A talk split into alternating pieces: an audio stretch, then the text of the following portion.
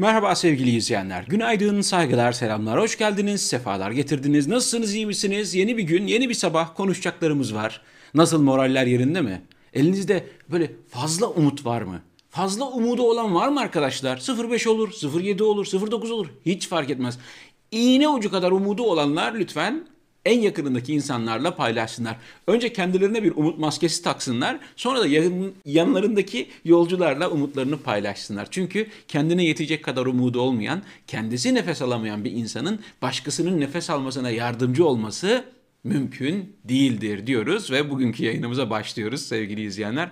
Ümit ediyorum bu program hani teknik aksaklıkların, sıkıntıların olmadığı, kameranın donmadığı, Bill Gates'in benimle uğraşmadığı, dış güçlerin üstüme üstüme gelmediği, teknolojinin beni örselemediği bir yayın olur. Sizlerin de moral destekleriyle efendim işte yayınımızı bir şekilde yapmayı planlıyoruz. Niye bugün böyle sempatik, şirin oldu bilmiyorum. Gömleğin etkisi olabilir. Bu bu gömleği giyince böyle e, kendimi acayip şey hissediyorum. Cool böyle. Ben bununla dağa çıkıyordum sevgili izleyenler. Bu benim dağcılık dağ gömleğimdi. Burada dağ yok.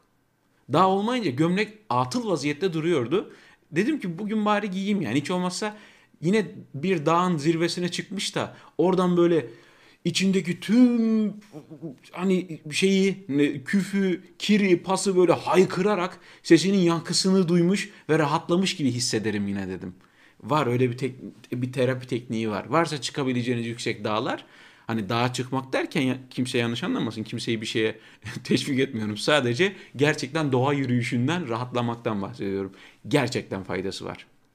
Ha dağ yoksa bile önemli değil canım. Gidin temiz hava alabileceğiniz bir yer varsa çıkın alın yani. En azından hani bedava olanından kullanın. Hala bedavayken azıcık temiz hava alın yani. Gerçi İstanbul'da öyle değil. Çamlıca Tepesi'ne falan çıkıyorsunuz. Girişte para veriyorsunuz arabayla geldiğiniz için. O da var yani park bilmem ne falan. Neyse. Nerelere gitti kafa hemen paraya dönüyor. Tamam iyi güzel diyorsun da kaç lira? Hani onu da konuşalım. Sevgili izleyenler öyle. Yayının başında yazılan yorumlar, çok güzel günaydın mesajları, merhabalar, selamlar onların hepsini gördüm. Hepsine çok teşekkür ediyorum. Şurada çok güzel bir şey var, giriş cümlesi var onu okuyacağım. Ee, Gülnur Hanım diyor ki Ahmet Bey oğlum ve takipçiler herkese günaydın. Hayırlı güzel bir gün dileğiyle selamlar. İşte ne güzel. Hani Z kuşağıymış falan hani gençlik falan diyor. Ge- gençlik budur. Gerçekten insan kendisini kaç yaşında hissediyorsa odur. Neden böyle konuşuyorum? Çünkü artık yaş 37-38 olunca ben de oraya doğru cümleler artık kurmaya başlıyorum. Yani insan kendini kaç yaşında hissediyorsa odur. Ben 30 yaşına gelene kadar kendimi hep böyle 20-21 gibi hissettim. Böyle 30'u geçince şu an 25 gibi hisset. Kendimi 25'lerde 27'lerde tutmaya çalışıyorum. Neyse konuşacaklarımız var sevgili izleyenler. Şaka bir yana hepinize teşekkür ediyorum. Yayına katıldığınız geldiğiniz için. E, paylaşıp şey yapabilirsiniz yani daha fazla insanın gelmesini sağlarsanız sevinirim. Zaten 3-5 kişiyiz şurada. Sevgili izleyenler, Twitter önce Süleyman Soylu'yu sonra da Devlet Bahçeli'yi rencide etti, e, örseledi, yıprattı. Devlet Bahçeli ve Süleyman Soylu Twitter tarafından engellendiler. Daha doğrusu hesapları değil ama yazdıkları, konuştukları. Zaten bizim kendileriyle bir derdimiz yok. Söyledikleriyle derdimiz var. Normalde Devlet Bahçeli ve Süleyman Soylu bir kahve köşesinde okey oynarken ağızlarında cuvarayla böyle cuvara buradan dökülsün üzerine külleri falan filan. Ondan sonra böyle şeyler konuşsalar hiçbirimizin umurunda olmaz. Konuşsunlar ya deriz aman boş ver konuşsunlar. Kimseye zararları yok. Hani böyle ama birisi işte İçişleri Bakanı, birisi de e, ittifakın cücük ortağı olunca ülkenin istikbaline, ülkenin kaderine etki ettiklerinde ve böyle şeyler konuştuklarında nefret suçu, nefret suçu konuştukları, yazdıkları nefret suçu. Yazdıklarında soykırım çağrısı var. Ve Twitter yazdıklarını engelledi. Bir uyarı yazdı hatta. Dedi ki burada dedi nefret suçu var. Burada bilmem ne hedef gösterme var. O var bu var. Sonra tabii alındılar. Rencide oldukları için tepkilerini Twitter'a olan tepkilerini attıkları bir tweetle gösterdiler. Bak Twitter. ben Twitter'ın yerinde olsam böyle hani şeye bir kısa yol tuşu atacaksınız klavyeye. Süleyman Soylu için Y harfi mesela S harfi ya da K, Kel'in K'si. Devlet Bahçeli için de ee, ne olabilir? Devlet Bahçeli için doğru ses hangisi ya? Ee, 2009'dakinin D'si. Tamam. Onlar tweet attıkça bile K'ye basacaksın D'ye. K'ye basacaksın D'ye basacaksın. Şey yapacaksın. Sürekli attıkları her tweet'e atın bekle bir dakika sonra engelle. Ben, Twitter böyle bana bir görevi verirse büyük bir keyifle yapabilirim yani. Çünkü gerçekten sevgili izleyenler şaka bir yana çok tehlikeli söylemler bunlar. Çünkü bu kadar sorumsuzca, bu kadar akılsızca, akılsız demeyeceğim akıllarını kullanıyorlar. Cin gibi kullanıyorlar. Ne akıl var onlarda da. Bu kadar sorumsuzca atılan o tweetler, söylenen o sözler bir yerlerde bazı beyinsizleri harekete geçiriyor. Orada yazılanları emir telakki edip gidip insanlara saldırıyorlar. Yoksa diyorum ya kahvenin köşesinde otursunlar, konuşsunlar kendi kendilerine, yesinler birbirlerini, birbirlerini zehirlesinler. Kimsenin umurunda olmaz. Ama artık yani çok kötü bir mevzu. Twitter, Soylu ve Bahçeli'nin paylaşımlarını kısıtladı. Soylu emperyalizmin bu oyuncuğa insanlığı teslim alamaz dedi. MHP okyanus ötesindeki odakları işaret etti. Yani kullanmayın o zaman. Kullanmayın. Gidin kendi kendinize takılın yani. İşin kötü tarafı şu olacak. Twitter'ı yasaklayacaklar, engelleyecekler. Millet VPN'le girmek zorunda falan kalacak. Yani olacağı bu. Bir de Twitter biliyorsunuz Türkiye'de büro açmayı, yazıhane açmayı kabul etmeyen tek sosyal medya şirketi şu ana kadar. Ve bu görüntüye göre de Türkiye'ye gelmeleri çok zor. Yani gelirlerse başlarına ne geleceğini aşağı yukarı Twitter, Türk Twitter kullanıcılarının çok sık kullandığı Silivri soğuktur deyiminden artık anlamıştır Türkiye'ye ofis açarsa ne olacağını, başına gelecekleri. Amerika'dan Süleyman Soylu'ya darbe yanıtı Washington'ın rolü yok. Şimdi Süleyman Soylu'ya bakınca ben ne görüyorum? Bir troll görüyorum sevgili izleyenler. Bazen troller size de oluyordur, bana da oluyor. Size böyle en hassas yerlerinize, en değer verdiğiniz şeylere küfür ediyorlar. Öyle saçma şeyler yazıyorlar ki ve tek dertleri var. Sizden bir cevap almaya çalışıyorlar. Şunu bir konuştursam, şunu bir kendi çamuruma bir çeksem, kendi bataklığıma bir cevap alsam. Tek dertleri bu. Sizi gerçekten moral olarak, motivasyon olarak, umut olarak bitirmek istiyorlar. Ve bunu da en değerli şeylerinize küfrederek, hakaret ederek sizinden bir cevap alınca başarılı. Oh cevap aldım tamam tamam. Tek derdi bu. Tek derdi bu. Süleyman Soylu'da gördüğümde bu. İşte 15 Temmuz'u FETÖ mü yaptı? Ya arkasında Amerika vardı falan. Hatırlayın bu konuşmayı. Burada amacı bunu söyleyerek Amerika'yı dize getirmek, Amerika'yı hukuk... Değil. Amerika'dan cevap aldı. Amerika yalanladı. Zoruna mı gidecek Süleyman Soylu'nun? Tüh lan yalanladılar beni gördün mü? Koskoca İçişleri Bakanı olarak yalanlanmış bir İçişleri Bakanıyım ben. Ben bu utançla yaşayamam deyip köyüne mi dönecek? Yo. Oradan cevap aldığı için kendini mutlu hissediyor. Oh cevap verdi güzel. Bu troll kafası. Gündeme gelmiş olmak, konuşuluyor olmak. İşte Türkiye Cumhuriyeti İçişleri Bakanı'na Amerika Birleşik Devletleri İçişleri Bakanlığı basın sözcü yardımcısının görümcesinin cevap vermiş olması onları çok mutlu ediyor. Oh tamam güzel cevabımızı aldık. Amerika'ya sövüyorlar, sayıyorlar ama günlerdir Joe Biden'ın bir telefon açmasını bekliyorlar.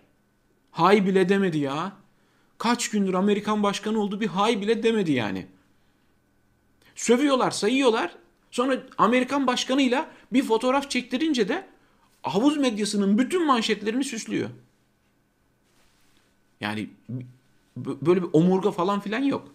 15 Temmuz'un arkasında kim vardı? Ya biz biliyoruz da kim olduğunu. Yani devran o devran değil. İçişleri Bakanlığı'ndan Boğaziçi açıklaması devletimizin gücünü sınamayı tavsiye etmiyoruz. Kimse bizim sabrımızı, gücümüzü test etmeye kalkmasın. Bildik açıklamalar, son derece alışıldık cümleler ama bu kez e, yani hani bir, bir devlete karşı yani Yunanistan'a, Suriye'ye bilmem ne karşı falan değil, Amerika'ya karşı söylemiş bir söz değil. Üniversitede okuyan 20-21 yaşında, 18-19 yaşında bu ülkenin gençlerine söylenmiş sözler. Devletimizin gücü diyor. Devletinizin gücünü görüyoruz ya biz. Gerçekten görüyoruz. Kafasını kırdığınız, kolunu kırdığınız, o gencecik çocuklara neler yaptığınız. Gö- görüyoruz yani gücünüzü. Gerçekten çok güçlüsünüz. Yerde yatan bir üniversite öğrencisine karşı çok güçlüsünüz. Yerde yatan bir maden işçisine karşı gerçekten çok güçlüsünüz. Ya o çocuğu için, eşi için, ailesi için adalet isteyen insanlara karşı çok güçlüsünüz ya. Evet. Yeni doğum yapmış kadına karşı öyle güçlüsünüz ki. Öyle yani devletinizin gücünü çok iyi hissediyoruz. Bebekler falan çok hissediyorlar devletinizin gücünü. Devletinizin gücünü bir tek bu çakallar hissetmiyor işte. Bir, bir tek bunlara gücünüz yetmiyor. Buyurun sevgili izleyenler devletin gücü. Aleyna, Aleyna Çakır'da tespit edilen doku ve sperm örneğinin Ümitcan Uygun'un DNA'sı ile uyumlu olduğu belirlendi. Bir kamuoyu, Türkiye Cumhuriyeti'nin vatandaşları aylardır bunu haykırıyorlar. Hepimiz yazıyoruz. Birinci zanlı, birinci şüpheli bu herif, bu, bu çakal. Ve en en en en nasıl diyeyim ya hiçbir şey anlamayan iki tane polisiye dizi izlemiş insan bile hani hiç e, emniyet hukuk eğitimi almamış kriminal bilmem ne bilmiyor falan hani tamam iki tane polisiye dizi izlemiş insan bile ilk önce kimden DNA örneği alınması gerektiğini bilir. Ama almadılar sevgili izleyenler. Aylarca bu herif oradan buradan herkesi tehdit etti, ahkam kesti, öyleydi böyleydi falan sonra uyuşturucu kullandığı görüntüler bahane edilerek gözaltına alındı. Sonra lütfedip DNA örneği almışlar. Aa, öldürülen Aleyna Çakır'ın üzerindekilerle aynı kişiye aitmiş. İkisi de Ümitcan Uygun'muş yani. Evet devletinizin gücünü lütfen böylelerine de hissettirmeyi bir deneyin Sayın İçişleri Bakanlığı yetkilileri. Varsa gücünüz. Amerikalı düşünce kuruluşu Freedom House. Freedom House ne demek? Şimdi White House, Beyaz Saray demekse Freedom House da Özgürlük Sarayı demek mi oluyor? Freedom House'un raporuna göre aralarında Türkiye'nin de bulunduğu 31 ülke sınırları dışında da muhaliflere baskı uyguluyor. Evet. Evet yani böyle bir rapor açıklanması önemli, güzel ama sınırları dışında da muhaliflere baskı uyguladığını e, sınırları dışında yaşayan muhalifler de gayet iyi biliyorlar ellerinden gelse birazcık cesaretleri olsa sevgili izleyenler hani ben kendimi bir şey zannederek bir önemseyerek söylemiyorum e, benim gibi insanları bile konuşturmazlar. Yani ellerinden gelse güçleri yetse e, gözleri kesse bunu yani Allah'ın Afrika'sından işte Balkan ülkelerinden bilmem Afganistan'ından Pakistan öğretmen topluyorlar çünkü. Gariban öğretmen topluyorlar. Görmüşsünüzdür yani. Bilmem ne operasyonla falan. Ne operasyonu ya? Gariban adam sana ne karşılık verebilir zaten karısıyla çocuğuyla beraber alıyorsun getiriyorsun Türkiye'ye. Dev operasyon diye. Büyük teröristler yakalandı diye. Sonra hepsi beraat ediyor. Serbest kalıyor. Evet evet. Bir de serbest kalıyorlar. Ama ama propaganda yani. Propaganda. Yani böyle anılmaktan da tabii ki rencide olmuyorlar. Yani dünyada böyle imajı olan bir ülkeye dönüşmekten de rencide olmuyorlar. Bununla gurur duyuyorlar. Eşkıya eşkıyalıktan gocunur mu ya? Harami haramilikten gocunur mu? Yani Hoşuna gidiyor. Erdoğan'dan Boğaziçi mesajı. Eski Türkiye'nin alışkanlıklarıyla hükümranlık alanlarını korumanın peşinde olanlar da var ama onlar da adım adım bu ülkenin üniversitesi olduklarını anlayacaklar. Yani diyor ki hepinizi yola getireceğiz. Öyle ya da böyle hepinizi yola getireceğiz. Bakın iddia ediyorum sevgili izleyenler şu anda Cumhurbaşkanı Erdoğan elinde bulunan yetkilerle Boğaziçi Üniversitesi'ni imam hatip yapabilir elinde bulunan yetkilerle Boğaziçi Üniversitesi'nin arazisini Türge ve Mehmet Cengiz'e verebilir. Elinde bu yetki var. Melih Bulu'yu oraya rektör atama yetkisi var. O yetki 2016'da çıkan 15 Temmuz bahanesiyle çıkarılan KHK'larla kendisine verildi. Bir OHAL, OHAL KHK'sı çıktı hatırlıyor musunuz? Hep KHK'lılar deyince aklımıza, aklınıza büyük ihtimal işte mesleğinden ihraç edilmiş bu ülkenin gariban vatandaşları geliyor. Öğretmenler geliyor, memurlar geliyor, akademisyenler geliyor değil mi? Onların da kimse onlar da kimse umursamıyor. Kimse onların hakkına sahip çıkmıyor. Avukat bulamıyorlar. Tabii. Onları savunan avukatlar da tutuklanıyor. Kimileri onların davasını savunmamakla övünüyor. Onların davasına bakmıyoruz biz diyor. Tabii tabii baş, başkaları için 300 lira istedikleri işe onlardan 3000 lira istiyorlar. Misal olarak söylüyorum. Hep KYK deyince aklımıza e, çok da umurumuzda olmayan, kimsenin çok da önemsemediği işte inşaatta çalışmak zorunda kalan, pazarda çalışmak zorunda kalan işte akademisyenler, bilim insanları, öğretmenler, hakimler, memurlar falan geliyor KYK. KYK dediğimiz şeyin içinde bu da var işte sevgili izleyenler. Ülkenin en parlak üniversitesine de çok rahat kayyum atama yetkisi, oraya el koyma, istediği gibi alma, dönüştürme, yamultma, bir şeye benzetme bir kuşa benzetme yetkisi de var şu anda Cumhurbaşkanı Erdoğan'ın. Dolayısıyla hani Melih Bulu'yu oraya kayyum olarak atamasına hani kanunen itiraz hakkı yok kimsenin. Hani bu acı gerçeği söyleyeyim de yani birisi size söylerse şaşırmayın. Kanunen oraya Bilal Erdoğan'ı da kayyum olarak, rektör olarak atayabilir. Kendisini oraya rektör yapabilir. Yapabilir bu kadar basit. Yani mesele hani sorun bir günde ortaya çıkmadı o yüzden söylüyorum. 5 yıl önce bir OHEL KHK'sıyla bu yetkiler Cumhurbaşkanı'na verildi. İstediği bir A4 kağıdına istediği isimleri yazıp karşılarında kimin ne iş yapacağını yazması altına da imza atması yetiyor. Bu kadar basit. Yani mücadele etmemiz gereken şey Melih Bulu değil yani. Evet. Evet o da onlar o da sorunlardan bir tanesi ama e, sorun çok daha derin. Sorunun kaynağını, gerçek sorunu görüp onunla mücadele etmek lazım. Yoksa gerçekten faydasız bir mücadeleye dönüşebiliyor bütün eylemler. Polis sokak röportajına engel oldu. Hani polis sokak röportajına da engel oldu. Aslında buraya bir daha gerekiyor. Siyaset bilimci gibi provokatif soru soruyorsun. İzlediniz değil mi bunu?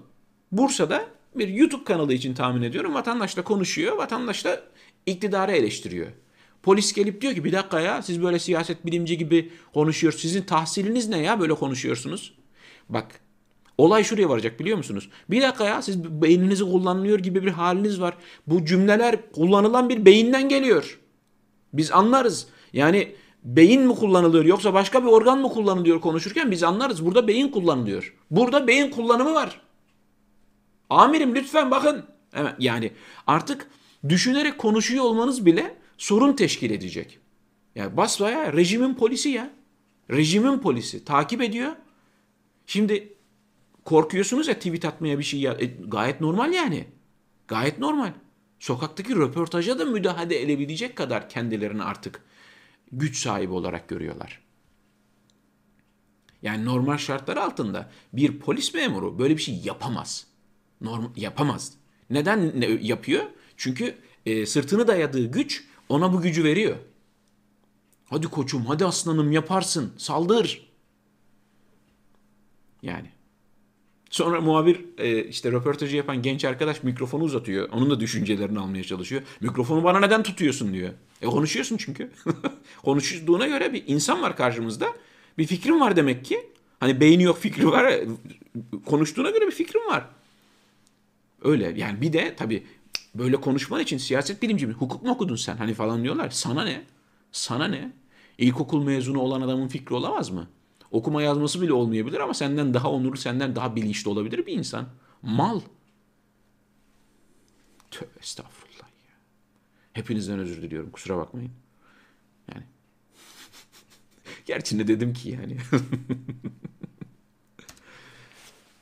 İsmail Küçükkaya Melih Bulu yargı içinde üst düzey birini aradı tutuklama yapmayın dedi. Şimdi neresinden tutalım bu haberin? Yani Melih Bulu öğrencilerin tutuklanmasından üzülecek, öğrencilerin tutuklanmasına izin vermeyecek, gönlü razı olmayacak birisi gibi bir imaj mı oluşturmaya çalışıyorsun Sayın İsmail Küçükkaya? Bu birincisi. İkincisi, bu nasıl bir yargıdır ki Melih Bulu'dan bile emir alıyor? talimat alıyor, rica alıyor. Ha, o arada o yüzden tutuklama yapmadılar diyorsunuz. Kendisi normalde özünde çok iyi bir insan mı demek istiyorsunuz? Ve bu nasıl bir yargı? Tutuklama yapmasınlar. Çok ilginç ya. Çok ilginç. Allah'ım ne günler görüyoruz ya.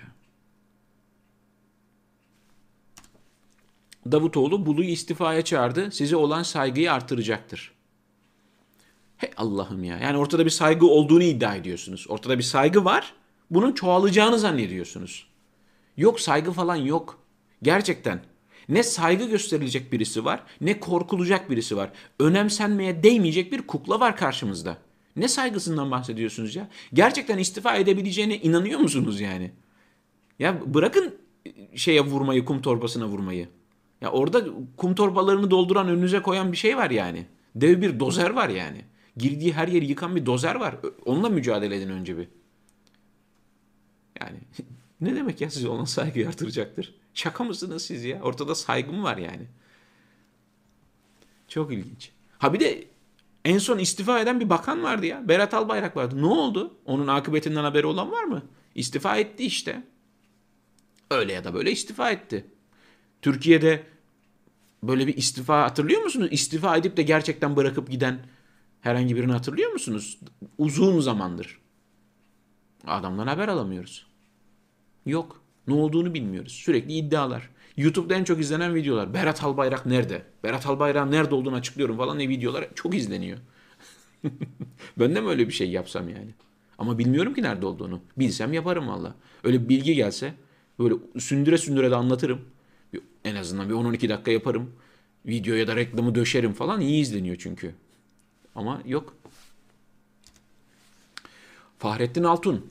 Orta Asya'dan kalkan toz bulutunun dört nala taşıdığı ülkü biziz. Ağlayan coğrafyalara ufuklardan el uzatan, elinde sancağıyla sefere memur olan biziz. Karanlığa gömülmüş o kudretli tarihin davasını sürdürecek ve yüceltecek olan biziz. Biz bu toprakların gerçek sahibiyiz demiş.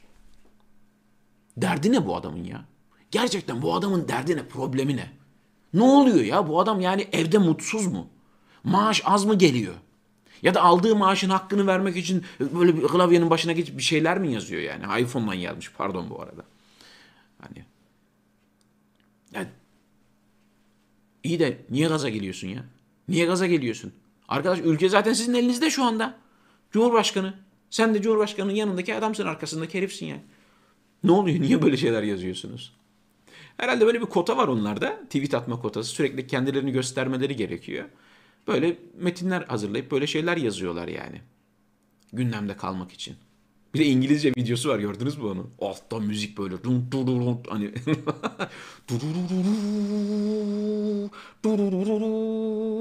The person you have called cannot hani bir de İngilizce konuşuyor. Kime ne mesaj gönderiyorsunuz? Bütün Amerikan talk show'lara dalga geçmişler yani. ya. Gerçekten ciddi alınacak insanlar değil normalde bunlar. Ve bir gün inşallah hiç ciddi alınmayacakları günler görürüz yani. Böyle. Böyle hak ettikleri değersizliği görecekleri günler görürüz inşallah.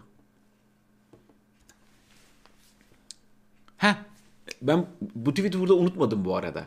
Ş- şuraya yeri gelelim. Ne diyor? Ağlayan coğrafyalara ufuklardan el uzatan elinde sancağıyla. Hani Hani, ya şey geliyor arabesk bir şey var burada tamam mı? Hani böyle ah, böyle bir hali var.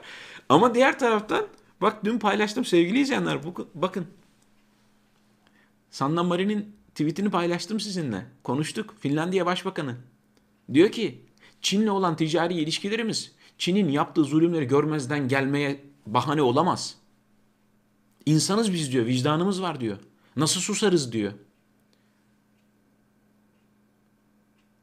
E Fahrettin gözlüğün de var. Maaşın da var. E bir de or- oraya bak bakalım. Hadi konuş buyur. Ağlayan coğrafyalara el uzatmak bilmem ne falan.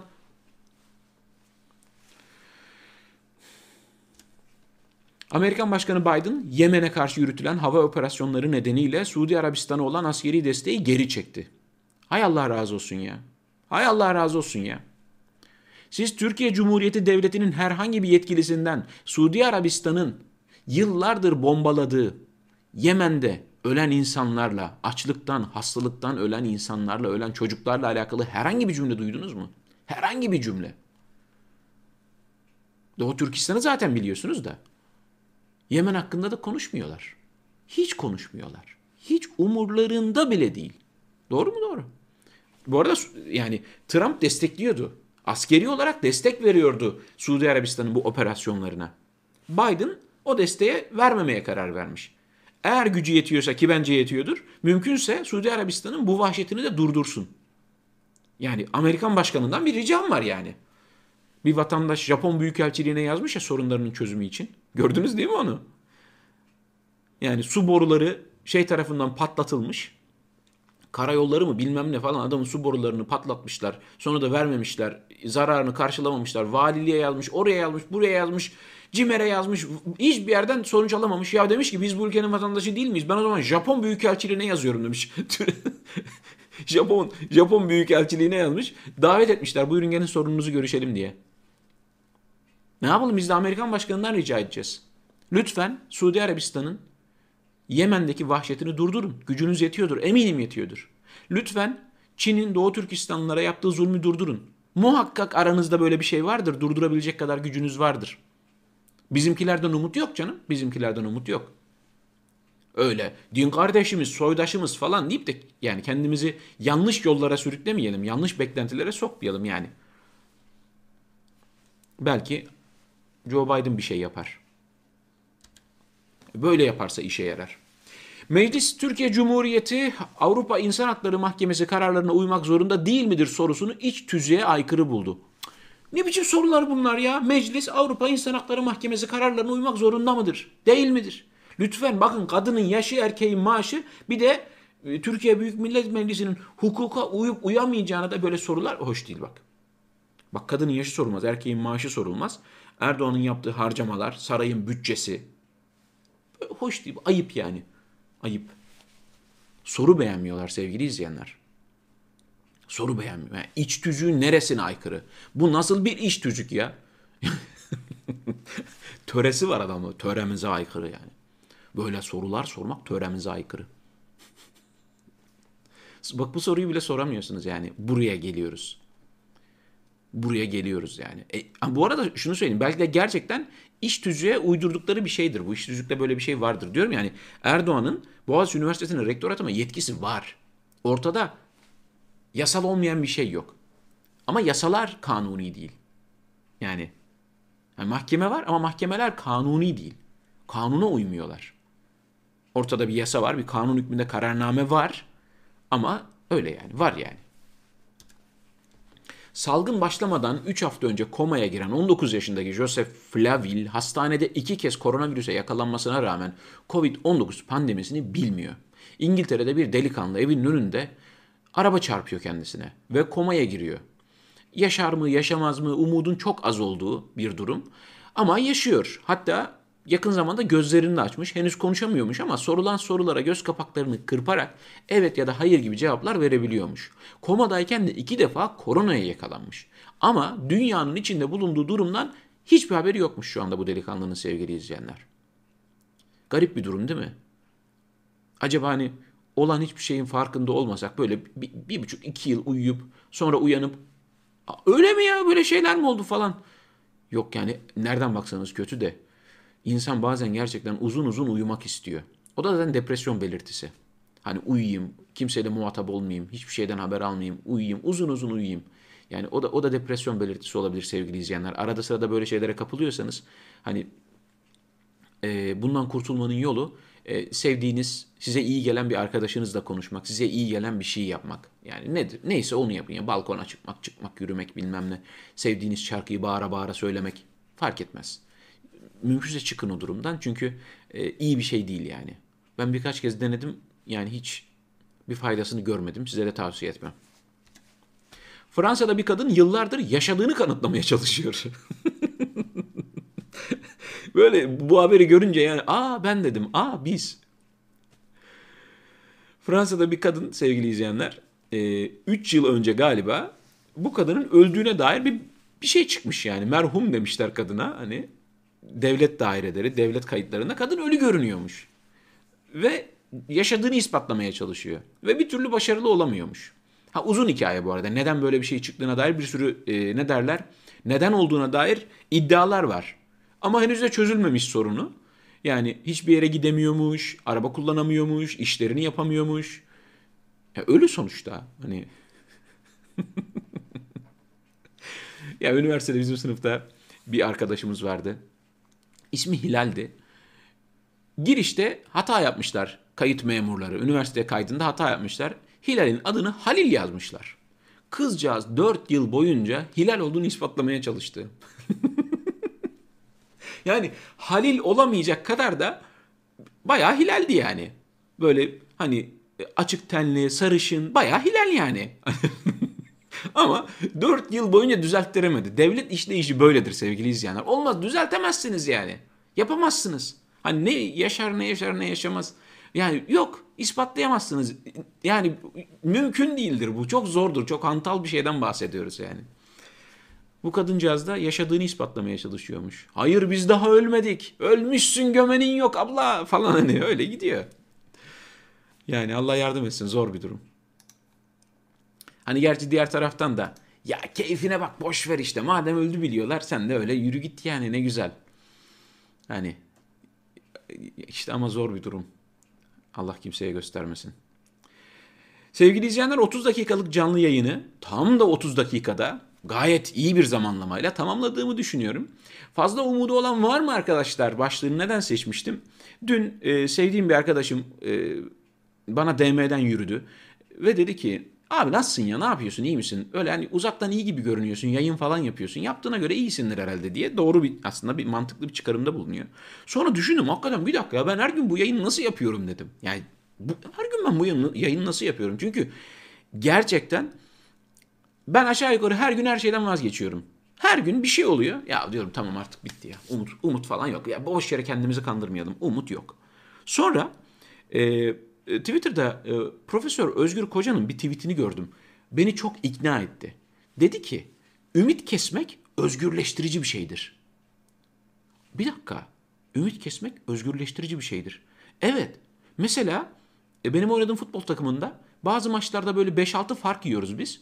5-6 fark yedikten sonra mükemmel oynamaya başlıyoruz. Çünkü artık kaybedecek hiçbir şeyimiz kalmıyor. Gerçekten bazen umut kesmek, umudun tükenmesi insanı özgürleştiriyor. Belki de belki de bir kesmek lazım yani. Onunla, onunla mücadele yani gerçeğin farkında varıp tamam mı? Gerçeğin farkına tamam tıp çaresiz. O zaman ne yapalım? Elimizdeki süreyi en iyi şekilde değerlendirelim. Hani umudun bittiğini de insan kendine söylemek istemiyor aslında. Bunu itiraf etmek de zor geliyor. Çok zor geliyor. Ama ben hani motivasyon olarak ne kullanıyorum derseniz. E, evet Ahmet Bey sırrınızı açıklar mı? De, çok soruyorlar DM'den. E, motivasyonunuzun kaynağı nedir diye. Yukarı kaydırırsanız motivasyonumun kaynağını bulabilirsiniz. e, geçenlerde okul açıkken e, bizim çocukların okuldan bir arkadaşı Trump'tan bahsetmiş onlara. Trump şöyle kötü, Trump böyle kötü falan filan diye ilkokul ikinci sınıf öğrencisi tamam mı? Böyle şeylerden bahsetmiş çocuk. Demek ki o da annesinden babasından duyuyor bunları. Alman bir çocuk.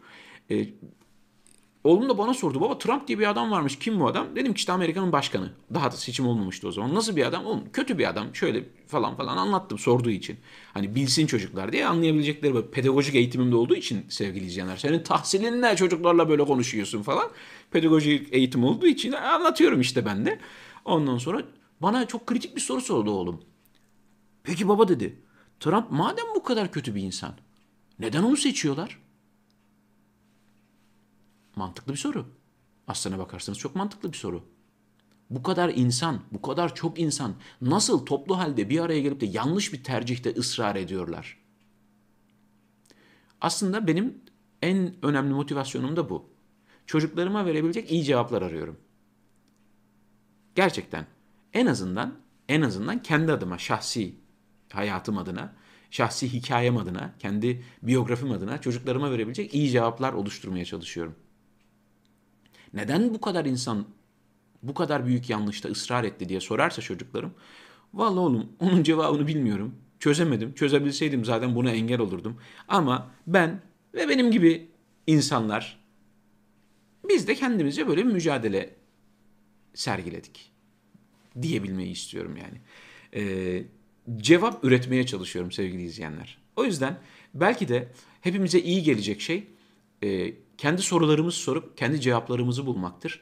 Ve gerçekten iyi motivasyonlar üretmektir. Olabildiğince.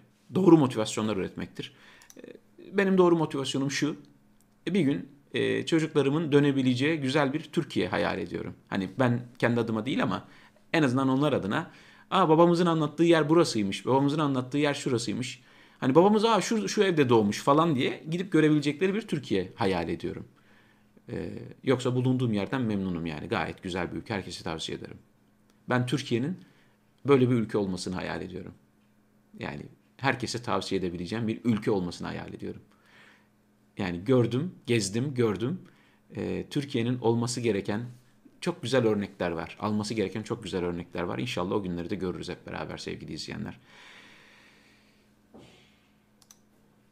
Yarın Türkiye saatiyle onda görüşebilecek miyiz? Hiç zannetmiyorum. Çünkü bugün günlerden cuma sevgili izleyenler.